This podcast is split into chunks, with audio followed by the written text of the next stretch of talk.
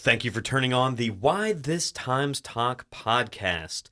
Today, we're previewing the upcoming Times Talk Are U.S. immigration laws racially biased? And are American jobs threatened or protected by proposed restrictions? I'm joined in the WRGC studios by Georgia College's Steven Jones, who will lead the Times Talk on Wednesday, December 6th. Steven Jones, briefly, can you introduce your Times Talk topic to us? Yeah, this topic came about as a result of a bill that was proposed by Senators Tom Cotton and Georgia's own David Perdue to limit the number of legal immigrants to the United States by about half.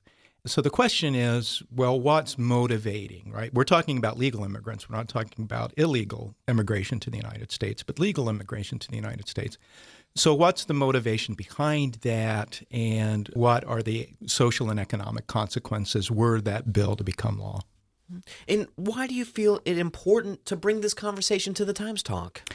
I think we're in a period where there is a lot of insecurity, both in terms of economics and in terms of just our physical security. So, the constant or perceived threat of terrorism, the perceived economic insecurity. So even though unemployment levels are relatively low, we also know that a lot of people who have jobs have jobs that aren't paying as much as the jobs they had had before the economic recession. So even though they're back to work, their income levels have not increased.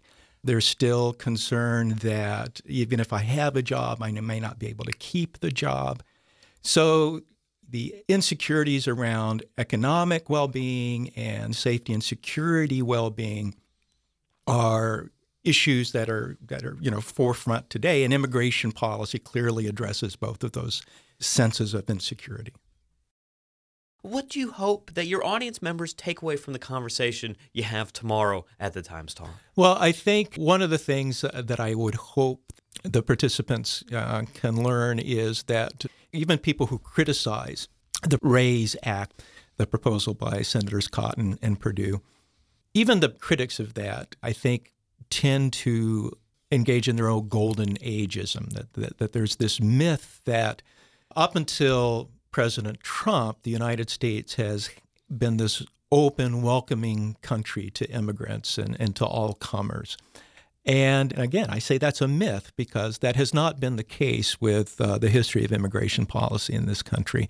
As I've mentioned before, we, we've had racial quotas, we've had racially based bans on people from China and Japan coming to the United States. Uh, we've had bans based on religion and ethnic difference.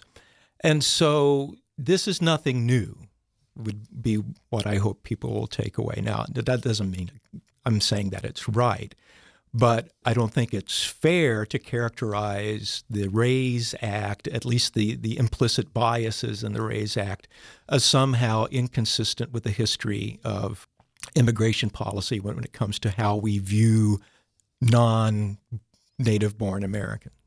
Well, Steven Jones, I want to thank you for joining me today on the Why This Times Talk podcast. Mm-hmm. Thank you. Steven Jones facilitates the conversation Are U.S. immigration laws racially biased? And are American jobs threatened or protected by proposed restrictions? And that conversation will take place on Wednesday, December 6th in the Georgia College Library.